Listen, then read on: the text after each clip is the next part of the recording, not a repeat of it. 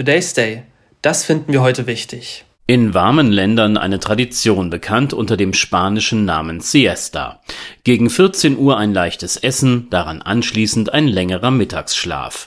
Der Nachmittag ist dann ein wirklicher Nachmittag.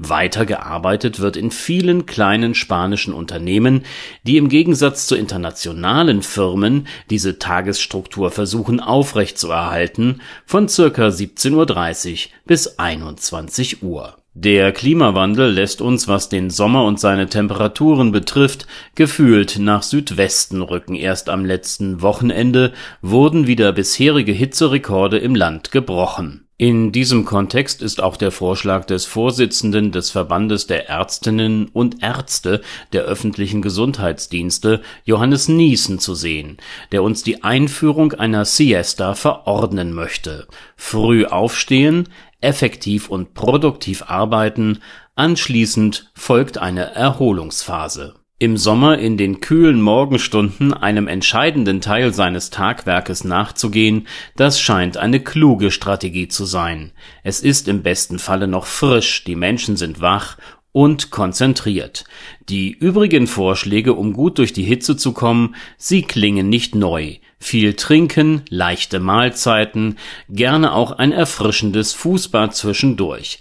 Diese Maßnahmen können hilfreich sein. Dass die Arbeitgeber unter solchen Bedingungen in der Pflicht sind, ihre Mitarbeiter vor den hohen Temperaturen zu schützen, mahnte Anja Piel vom Deutschen Gewerkschaftsbund an. Aufgabe der Unternehmen sei es, für ihre Arbeitnehmer entsprechende Gefährdungsbeurteilungen zu erstellen, die Maßnahmen zum Umgang mit der Hitze am Arbeitsplatz beinhalten.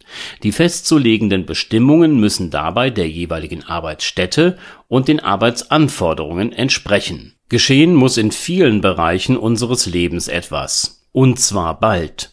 Extreme und damit auch Wetterlagen, die durch hohe Temperaturen über längere Zeiträume gekennzeichnet sind, sie werden uns erhalten bleiben oder sogar an Intensität und Häufigkeit zunehmen. In der Welt der Arbeit, des Wohnens, der Freizeit, der Bildung, überall dort und darüber hinaus werden wir Anpassungen vornehmen müssen, sowohl um eine weitere Erwärmung unseres Planeten möglichst zu verhindern, als auch um mit den Folgen des Klimawandels für unser Leben zurechtzukommen. Im vergangenen Jahr starben rund 60.000 Menschen allein in Europa aufgrund zu hoher Temperaturen, 8.173 davon in der Bundesrepublik.